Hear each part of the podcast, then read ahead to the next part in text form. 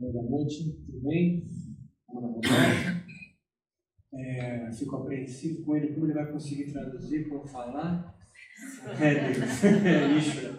Então, é, agradecer a, a fala do professor Marco, Beto, na apresentação, o SESC por nos convidar e vocês né, estarem presentes hoje é, para nos ouvir e para pensar junto. Acho que aqui é um diálogo, então a gente vai bater um papo, são introduções para que vocês contribuam também. O mais importante aqui da nossa fala é, são vocês. Né? A gente quer dialogar com quem está interessado na prática do yoga e estudar e pensar o yoga. O que eu queria introduzir na fala é assim, primeiro, o yoga é um fenômeno social. É, muito antes de nós pensarmos né, em benefícios terapêuticos, yoga terapêuticos, benefícios espirituais, ele é um fenômeno social. Né? Ele está circunscrito a sociedades específicas. É, a história data, mas entenda quem escreve a história é quem ganha, e quem ganhou foram os brahmanes. Data nascido na Índia ou sistematizado pela primeira vez na Índia. É uma sociedade estratificada em castas, neste momento, né? pautado dentro de um império védico, podemos dizer, mas que ao longo do seu tempo, e não é por coincidência, que é quando a Grã-Bretanha, a Inglaterra, os ingleses vão colonizar a Índia. Não sei se vocês entenderam isso, mas a Índia é colonizada pelos ingleses, por britânicos, até 1947. 1800 e bolinha até 47. Se eu tivesse na Suíça ia ser mais difícil explicar o que é ser colônia, mas para gente brasileiro e latino-americano é muito simples. Pense nos ameríndios brasileiros, ou os indígenas, como eles deram o nome, que tem, percorrem todo o litoral brasileiro, para falar só de um tronco de indígenas, ou de ameríndios, os tupis. Charruas e minuanos lá no sul, depois de Laguna, depois da Serra de Curitiba até Laguna, nós temos os carijós, temos tupiniquins, temos tupinambás, temos bororos em Mato Grosso, cada um deles com uma organização social, com suas próprias crenças, com seus próprios mitos, as suas próprias narrativas de como o mundo é, a gente vai chamar isso de cosmologia, com suas próprias teologias, estudos dos seus deuses, Assim também, a geografia, a sociedade indiana, onde vai sistematizar o que nós chamamos hoje de yoga clássico, entenda esse nome, entre aspas, com itálico. Porque se alguém classifica algo como clássico, ele está inserido lá dentro. Os jesuítas vêm para o Brasil e dizem que o deus dos tupis é Tupã, e é um deus só. Quem está escrevendo a história é o colonizador, não é o nativo. O yoga vai sendo escrito, então, por quem está dominando o cenário político, social, religioso e econômico daquele país ou daquele império. A partir da colonização inglesa, nasce um movimento na Índia chamado de Renascença Indiana, é um movimento ultranacionalista que reverbera no presente agora, mas no primeiro-ministro, mas é outra história essa, que cultua o assassino de Gandhi, por exemplo, que vai lutar pela independência da Índia do jugo inglês. Então você entende o seguinte: quem é um inglês ali, para a gente chegar no Brasil e entender como a cidade muda? Entenda que o inglês ele é um protestante, ele não é igual o português que veio para cá. O protestante entra lá, se for numa igreja protestante, a igreja é branca, não tem nem imagem. Ele chega lá na Índia e tem da Índia sem o Mercury, sem o aeroporto. E ele encontra um cara pelado, jogando manteiga, manteiga derretida em cima do falo de um deus, com uns dreads gigantes e alguns queimando uns beck gigante. O pastor olha aquilo, o sacerdote do país que coloniza aquele, para você entender o contexto, e olha e fala: Nossa, que riqueza cultural, que coisa linda. Vamos absorver isso em nossa cultura. Não, ele olha para aquilo e fala: Meu, que aberração. Que, que herético, que é meu dever moral trazer a palavra do Senhor para ele. Ele está perdido.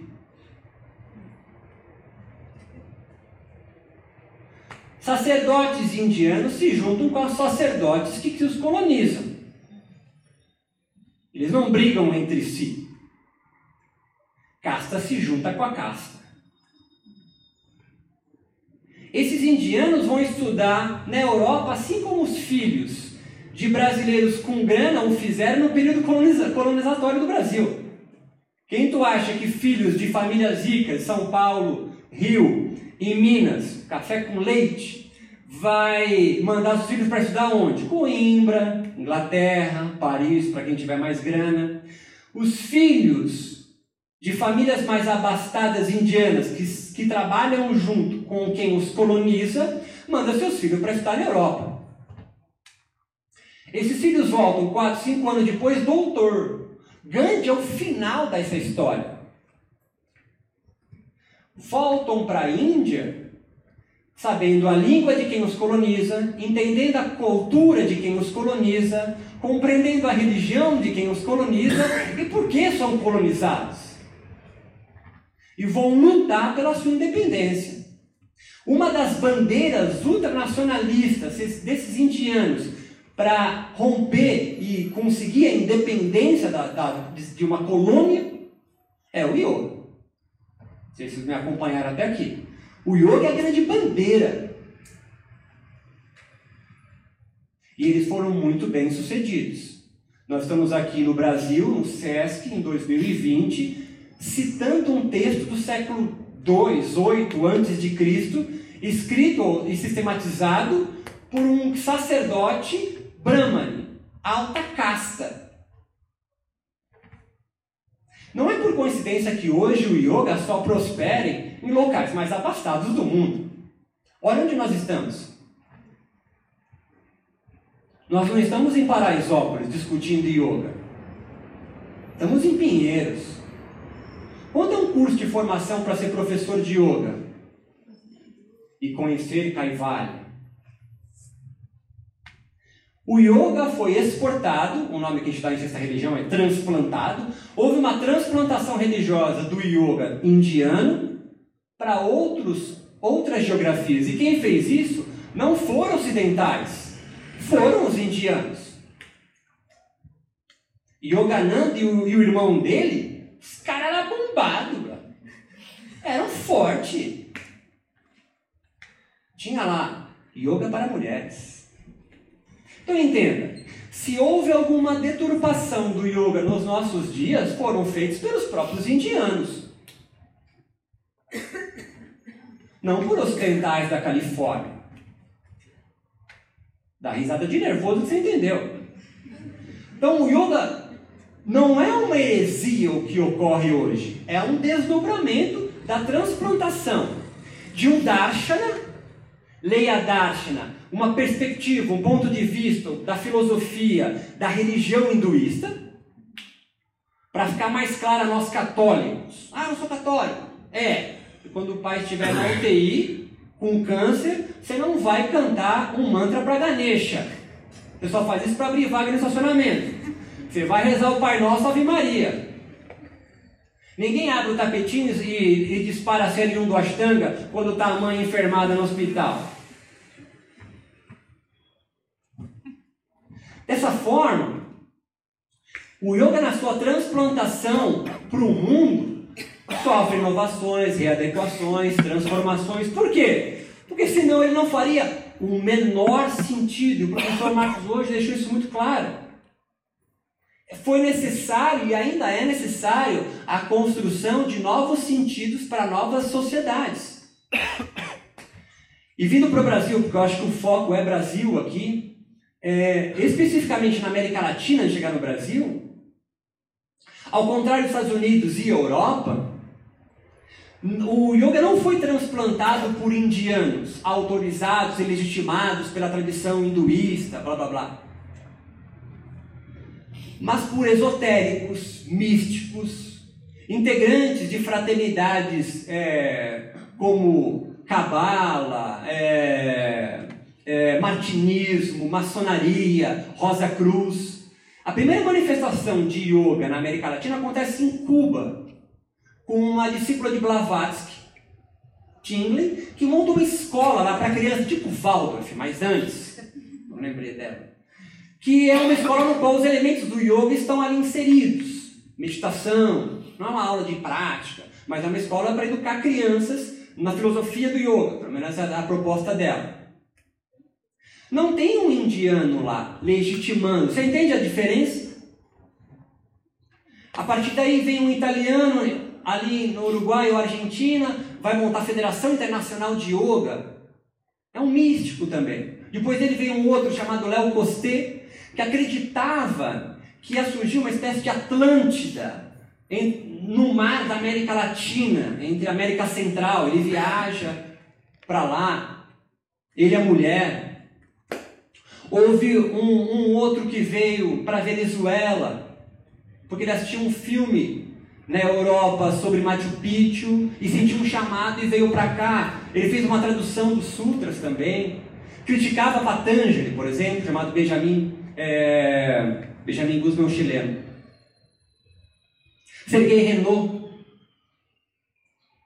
Assim, o yoga que vai entrando na América Latina não é a mesma transplantação que acontece na Europa ou na Índia ou nos Estados Unidos. Os Estados Unidos vão yogis para lá. O primeiro é Vivekananda, discípulo de Ramakrishna, que vai no primeiro parlamento mundial das religiões e fica lá mais semanas explicando o que é yoga. E é ele que faz as primeiras ressignificações da fisiologia dita sutil do yoga para a biomedicina ocidental. Então, em vez de falar de prana, falar de oxigênio. Em vez de falar de chakras, fala de ser endócrino. São ressignificações ou deturpações para outros mais conservadores do yoga. Mas entenda alguém chegando nos Estados Unidos, início século, é, final do século XIX para o XX, onde todo mundo é protestante, praticamente, para explicar que existe uma energia chamada prana que circunda o universo, entra pela sua narina, vem serpenteando da medula até a base, subir uma outra energia chamada Kundalini, para abrir rodas de energia até o topo da sua cabeça e você se iluminar. Dá risada hoje, você imagina lá. Ia ficar esse silêncio sepulcral aqui. Do que você está falando? Não, é oxigênio, são glândulas endócrinas. Pelo olhar da biomedicina, não tem o menor sentido. Mas a transplantação é uma outra linguagem, é uma outra narrativa. Como chama James Hillman, são ficções que curam. E é necessário isso acontecer. O Brasil vai chegar com esse Léo Costé, que pega um jipinho, é a autobiografia dele, com um trailer atrás, e vem descendo, é, na verdade subindo, né? É, Argentina, Uruguai, subindo pelo Brasil até chegar na divisa de São Paulo e Rio. E funda um ashram e um mosteiro essênio. Dali alguns professores vão ser formados no yoga, não sei como era a formação dele. E ele sai dando palestras em algumas. Ele era um martinista, ele fundou uma igreja chamada Igreja da Expectante, porque ele espera a vinda do Salvador. Ele é o primeiro representante. Talvez seja aluno dele que perguntou da, das vendas. Né? Altamente místico, esotérico. Ele, numa dessas palestras do Rio de Janeiro, talvez uma loja maçônica, fala sobre yoga. Ali está é, um general, estamos no, no auge da ditadura militar, que vai escrever o primeiro livro sobre yoga no Brasil. Então a história do yoga chegando no Brasil, ela é altamente, ela é singular, ela é única. Talvez por barreira idiomática, demorou muito tempo, de, algumas décadas, para que um yoga indiano mesmo venha para cá. O chileno Benjamin Guzman, por exemplo, que vai fundar o Sudadharma Mandalam, que é o que vai disseminar a Ayurveda entre a maioria dos países sul-americanos, ele é iniciado nessa ordem indiana por cartas. Ele é oferido, então, um yogi da, da, da ordem Sudadharma Mandalam por cartas. Demora quase uma década para vir um indiano e aí o legitimar realmente. Mas ele já está ensinando, porque ele pega um jornal na teosofia, onde ele, onde ele, ele, ele é filiado, e escreve cartas e vai trazer a mensagem do yoga. Então, sim, o yoga passou por transformações aqui bem diferentes do que aconteceu na Europa. Que na Inglaterra vão indianos para lá, é lá, é lógico. É como um brasileiro no período colonial ir para Portugal, mesma língua. Estados Unidos, mesma língua também eles, da colônia. No, na América Latina é absolutamente singular. Então, o sincretismo como a gente encontra hoje, yoga com Santo Daime, como o Prembado faz, e chama de Waking Love. Ah, existe aqui em São Paulo a Umbanda, a um de on banda. Dá risada de nervoso. E se na sua mente agora você começa a pensar, ah, isso é uma heresia, isso deve acabar, é um pequeno fascista se manifestando em você. Dá risada de nervoso, eu sei como é difícil isso. Porque quando você diz, eu sei o que é o yoga, é o seu. Porque ninguém diz, ah, saquei. Não, o meu estava errado. Ninguém faz isso. Eu classifico meu yoga como clássico, significa eu sou um marco zero. Eu delimito o que é e o que não é. É o início de uma, de uma posição autoritária em frente ao yoga. Ah, e o que fazer então com as deturpações, com o Naked Yoga, Ganji Yoga? Tem o Kemetic Yoga agora. O yoga que não veio da Índia, veio do Egito. Portanto, ele é negro. Hoje, hoje, em alguma comunidade que eu esqueci o nome, acho que é Vigário Geral, no Rio de Janeiro, tem uma praticante de yoga lá, hashtag yoga marginal. Faz Surya Namaskar no Instagram e tem uma dancinha com funk. Sim, o brasileiro se apropriou do yoga. Interessante a sua mente. O Hermógenes se apropria do yoga com base no cristianismo e no espiritismo kardecista, e é tudo legal. Chico Xavier autoriza ele, de uma certa forma, no público brasileiro. Então entenda o que eu estou querendo traçar aqui. Há três grandes linhas de estudar o yoga. A biométrica é a que mais acontece. Você joga no Google acadêmico para dar uma filtrada maior ainda. Yoga são centenas de páginas sobre yoga. Yoga para câncer, é, mal de Alzheimer, é, dor nas costas, cefaleia, tudo. É espécie de uma panaceia. Há uma outra vertente que eu chamo de exegética. É uma vertente de estudos acadêmicos sobre yoga, mas de interpretação dos seus textos sagrados e comentários. Tradução, interpretação e comentários. Agora, uma terceira linha de investigação do yoga, essa vai começar nos Estados Unidos por volta dos anos 90, no Brasil demora 10 anos para chegar, então anos 2000, que é uma linha que eu chamo de linha humana que estuda o yoga. Vai usar sociologia, antropologia, a história, para pensar o yoga circunscrito à sociedade onde ele foi transplantado. E o Brasil é uma sociedade absolutamente singular, que acha totalmente plausível pensar Jesus Cristo como um yogi.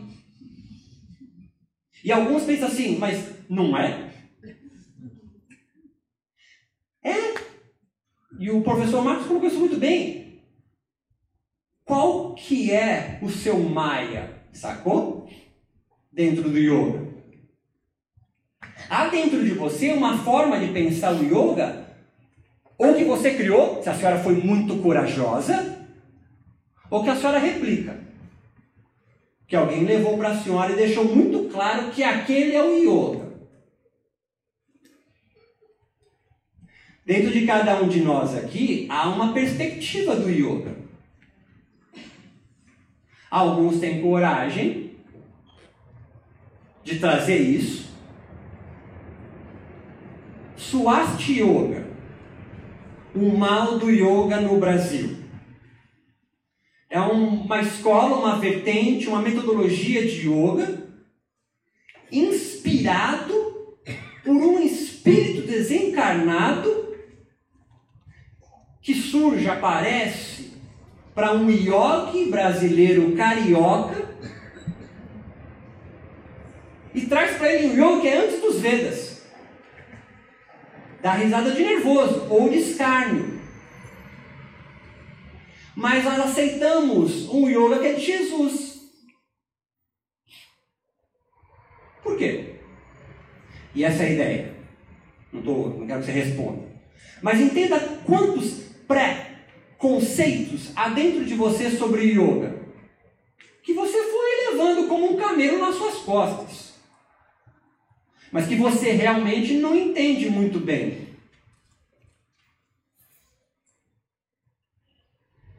Se nós formos levar o Yoga Sutra de Patanjali como marco zero, temos ali um código moral para ser seguido. O que sair de lá para fora é heresia. Agora, se nós não considerarmos Patanjali como o grande decodificador, mas mais um, assim como os judeus encaram Jesus, sacou onde eu quero chegar? É só mais um profeta. E aí a história fica mais complicada e mais divertida ao mesmo tempo. Porque aí eu pergunto: qual que é o teu yoga? Qual que é que faz sentido para você? Porque entenda, se o yoga não servir para resolver as tretas da sua vida, ele não está servindo para nada para você. Se o yoga não servir para você resolver o problema do seu pai que você não fala há 15 anos, do vizinho que você não troca ideia, do, do seu irmão que você não conversa, o que, que é?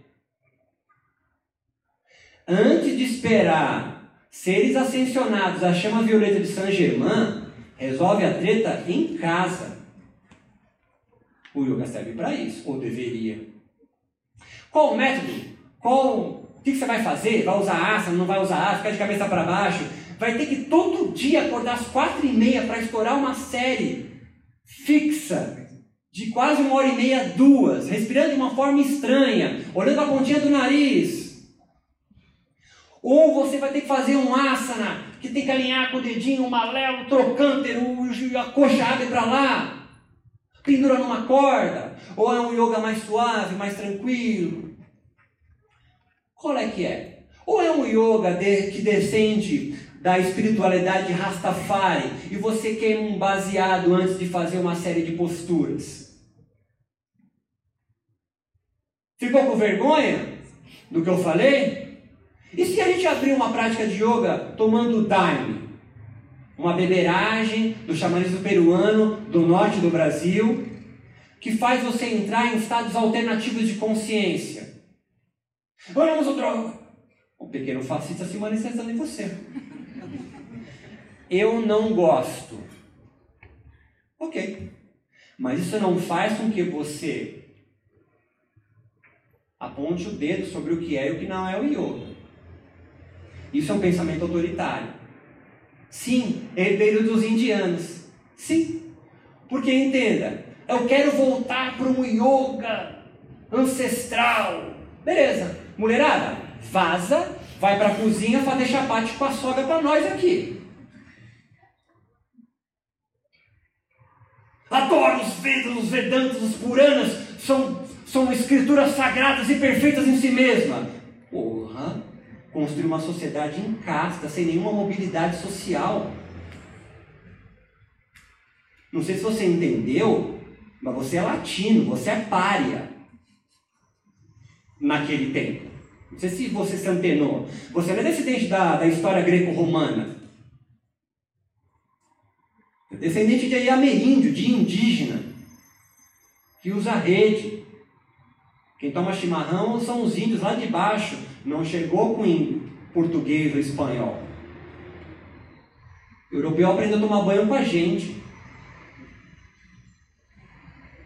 Essa malemolência é negra. É possível pensar um yoga brasileiro, sim. Claro que sim. Um yoga que sincretiza ou hibridiza com cristianismo e pensa Jesus como um yoga, com espiritismo. Alguns gostam do xamanismo.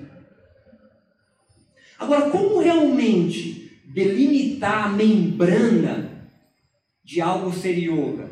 Ah, isso é algo bastante complicado. Porque você vai partir da ideia que você sabe. E aí você é o marco zero. E a gente vai então criar. É, então, coloca o yoga com a Damares. Dá risada de nervoso. Porque ela sabe quais são os preceitos morais que os brasileiros devem seguir. Quem são os yogis que sabem quais são os preceitos morais que outros yogis devem seguir? Você? Eu? O yoga possui vários yogas. Você pode chamar de institucionalização disso, escolas, tradições, linhagens. Você repete o yoga de um mestre, de alguém que pensou ele a primeira vez. Linhagem é quando tem mais de 100 anos? É quando se perde na história quem foi o primeiro? O que é linhagem de yoga? Você vai precisar fazer uma escolha, você está entendendo? Ah, não. É Yoga Sutra. Não. É Vedanta. O Vedanta é a filosofia do yoga. Você pode usar isso como um argumento seu. Mas quando começar a espalhar essa regra, aí você se torna um autoritário. Torna um pequeno Brahmani. Sacou? Daquele tempo de lá. Porque entenda, um cara que está na alta casta sacerdotal. O cara é o top das galáxias. Qual é o yoga? Como ficou cunhado o nome do yoga que Patanjali fez? Você que fez curso de sânscrito com a Lilian. Raja Yoga. O que, que significa? Yoga do Brooklyn, bro. Yoga real, da realeza, sangue nobre, sangue azul. E você? Repete. Por que, que yoga não prospera em Paraisópolis? Será que a proposta do yoga faz sentido para eles? Entenda. O cara acorda quatro e meia da manhã, pega dois, três ônibus, pega mais um metrô lotado, chega às 8 horas para trabalhar de empregada doméstica, que não deve ir para Disney, trabalha até às 7 da noite, volta mais duas horas para chegar em casa, aí imagina, ela pega um tapetinho para praticar yoga. Até a cena é difícil fazer. E aí lá o professor fala: pratica o desapego, dona Maria. O desapego não traz felicidade. Eu não tenho nada! Talvez praticar o desapego para quem tem dois carros na garagem e não é feliz, talvez possa fazer sentido. É uma hipótese. É uma forma de você pensar. Mas entenda: existe uma camada na sociedade brasileira que sustenta nós. Eu não estou de graça aqui. Não sei se vocês entenderam. Eu não estou de graça aqui. O curso de yoga da minha esposa também não é de graça. E existe uma parcela da sociedade brasileira que precisa do yoga. Precisa do yoga. Eles bancam o yoga. Há outras expressões espirituais que morreram na sua história. Ou você conhece alguém que faz culto a Osíris? Sei lá, talvez a Europa. A religião grega morreu. Ela deixou de fazer sentido quando a espiritualidade católica chegou no império e foi imposto por eles. O yoga possui uma forma de ver o mundo, uma espiritualidade, uma narrativa religiosa.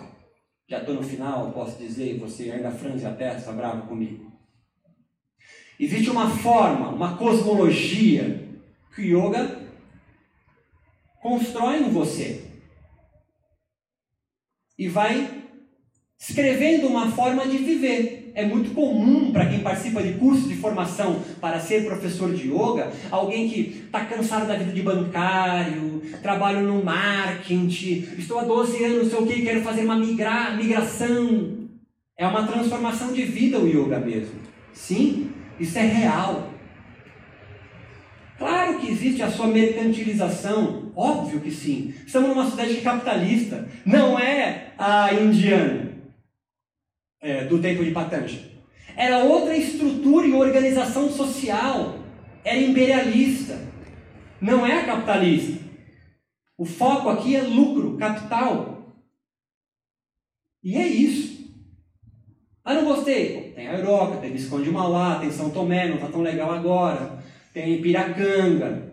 Existem experiências de comunidade, de fugir disso. Então entenda, o yoga no Brasil sofre transformações gigantescas e continua acontecendo para manter-se vivo. Se há alguma coisa que agride você, é um espelho gigante que surge na sua frente. E você não deve quebrar o outro de poder existir da forma que ele quiser, mesmo que afronte a sua moral. Eu vou repetir. Você não tem o direito de destruir a forma do outro pensar o yoga, porque isso afronta a sua moral. O yoga não. O yoga não tem textos perfeitos em si mesmos. E se você entender que ele tem, tudo bem. Ele é uma religião para você. Assim como a Bíblia o é, Torá, os Vedas, para alguns. Não adianta você passar uma temporada na Índia, 4, 5 anos, 6 meses, pisar em Guarulhos e achar que é Brahmani. Ninguém se converte em Brahmani, nem a expressão existe. Você nasce, é de família. A gente colocar um cordão branco e deixar uma mila aparecendo colocar um bindu na testa. É como você praticar capoeira na Alemanha, você entende? Aí você pisa em Salvador e fala, nossa. Sim, porque a capoeira na Alemanha canta Paranauê, é diferente, é. Sim, é outra cultura. Lá eles chegam na hora. Se a roda foi marcada às duas, eles estão lá uma e meia. Já puto porque não tem ninguém aí. Não vai começar no horário. Sim, a cultura brasileira é diferente. Ela é sincrética ou antropofágica, se você preferir. Muito mais corporal, sim. Eu não enxergo que há uma obsessão de asanas. Eu enxergo que há uma pluralidade gigantesca no Brasil e com isso fomenta novas formas de pensar o yoga e praticar o yoga. Eu não gosto daquela não faz, como o professor Marcos colocou, o que você está fazendo aqui? Assim, entender o yoga e praticar o yoga vai muito além é, de uma discussão é, filosófica, acadêmica, mas vai no corpo, ela é porosa, ela tem que atravessar, o yoga precisa agenciar você, te conduzir, a prática é uma prática ritual. Não é uma prática mecânica, como uma aula de educação física. Isso o professor Marcos criticou muito bem. Coloca os tapetinhos, faz tudo igual. Não é assim que funciona. Não há uma mecânica. Por isso que a fisiologia sutil, mesmo na sua aproximação com a ciência biomédica, não morreu. A, a fisiologia sutil do yoga, prana, chakra, kundalini, continua fazendo muito sentido. Entenda, você acredita em prana. A minha avó é macumbeira, ela não entende o que eu estou falando. Porque ela tem uma outra cosmologia de ver o mundo. Meu irmão é pai de santo.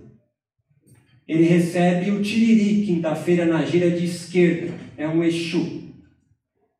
E olha para mim, porra, sério que tu vai dar aula segunda, quarta e sexta, das 8 às 9, cobrando 200 pila? Eu atendo mais de 150 pessoas só nas quintas-feiras de graça. Não é a mesma coisa, você diz. E ele fala, mas não é espiritual? Porque você critica tanto que quando não é espiritual é educação física e é ginástica. Tem uma proposta lá também. O yoga, então, é um fenômeno social possível totalmente plausível de se pensar como uma nova religião em desenvolvimento no Brasil há bastante tempo. É só você perceber as reações de alguns yogis, professores e praticantes, contra outras denominações. O professor Marcos deixou muito, muito bem isso numa primeira geração, como ele colocou de yogis, isso era muito claro, essa tensão entre qual proposta é mais válida do que a outra.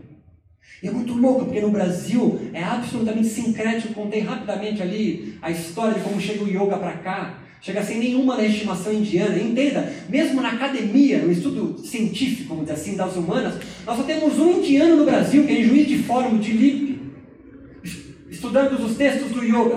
É, você entende? Quer dizer, é, você vai para os Estados Unidos, você tem um departamento inteiro com 15 indianos. No Brasil temos um. Então é muito escasso realmente as pesquisas por essa terceira vertente, que não é biomédica, terapêutica, que sabe quais são os enzimas, os neurônios, a parte do cérebro, e nem exegética, que na USP tem um núcleo muito forte de sânscrito, onde a professora Lilian é, trabalha com um grupo de pesquisa. Interpreta, traduz, comenta, faz glossário sobre sânscrito. A linha humana do yoga é escassa de gente para pesquisar, para pesquisar. E eu amarro aqui com porque eu acho disso. A maioria dos cientistas que começa a pesquisar yoga se convertem ao yoga. Vou repetir. É como você estudar cristianismo, aí você se converte nele e fica cego. A grande maioria dos pesquisadores de yoga no Brasil se converteram ao yoga. Eu chamo na minha tese de cientistas yogis. Porque eles começam a utilizar as, os resultados empíricos da biomedicina para legitimar a sua escola, método e linhagem. Não é algo que o brasileiro fez, o indiano já fazia isso. Mas os yogis adoram pegar artigo científico para legitimar a fala. Então, muito mais do que o hinduísmo, Vedas, Purana, Shastra, blá blá blá, estou acabando, eu juro. São as pesquisas científicas que legitimam hoje o yoga. Aparece um Globo Repórter sexta-feira, alguém de jaleco branco falando sobre yoga e meditação, você chama sua mãe. Aparece um indiano falando, ou um professor de yoga, cheio de cordão, de japamala. Não tem tanta credibilidade, entende? Quem tem credibilidade numa cidade onde nós vivemos, capitalista, cientificista, é a ciência. E a ciência nunca se predispôs a ser o explicador do mundo, sabe? A ciência não prova nada. A ciência demonstra a possibilidade do objeto a ser investigado talvez voltar a vir a acontecer nas condições normais, temperatura e pressão. Lembra disso aí, oitava série? Todo artigo científico se presta é um pezinho que a probabilidade de estar sido escrito ali ser uma grande besteira. Quer acabar com o artigo científico? Levanta a mão e pergunta: qual que é a base de estatística que você utilizou? Acabou. Quer acabar qualquer mesa, banca de, de, de, de é falar isso. Porque a parte estatística que você utilizou pode acabar com toda a pesquisa. Então a ciência não comprova nada. Aí está comprovado pela ciência que a meditação. Não, não. Pode ser, pode ser descomprovado amanhã. Pode comer ovo, não pode comer ovo, pode comer, agora come gema, agora está clara. Olha o que te convenceram hoje. Que jejum é bom. Te convencer a correr três vezes por semana, meia hora, faz você viver mais. Te convencer que magro vive mais que gordo. E você assim, não, não é? É a média. Quem te falou que você é a média? Você não é um pontinho fora da curva de Gauss. E agora você morre. Dá uma risada de nervoso. Porque Se há uma essência no yoga, é persistir se existindo. Não é à toa que um dos kleshas é o medo da morte. Então, se há alguma coisa que é a essência no yoga, é a luta por você manter-se existindo e pulsando aqui. O yoga te ajuda nisso. Com as suas narrativas, as suas práticas, ele ajuda você a criar sentido para a sua vida. E se você entende que há um só yoga, quantos sentidos tem? Você parece um pastor evangélico. Deus é a verdade e ela vos libertará. Se você é pagão e tem, acredita em vários deuses, completa a frase. Facilitou a tua vida. Porque se Deus são as verdades e elas vão libertar. Mas isso não significa um relativismo. Significa que há uma pluralidade de narrativas. Você tem que construir a sua. Ou continuar replicando uma que fez sentido para você. Sim, é mais complicado. É mais fácil repetir a fórmula mágica. Mas yoga não é coaching. Por mais que, como Patanjali, tenha feito um caminho óptico, não é, não é assim. O yoga é mais complexo e vivo. Porque se ele fosse cristalizado, já teria morrido sem sentido há muito tempo. Agradeço a paciência de vocês. Passa a bola para o nosso mestre Beto Profeta, que o nome já diz tudo.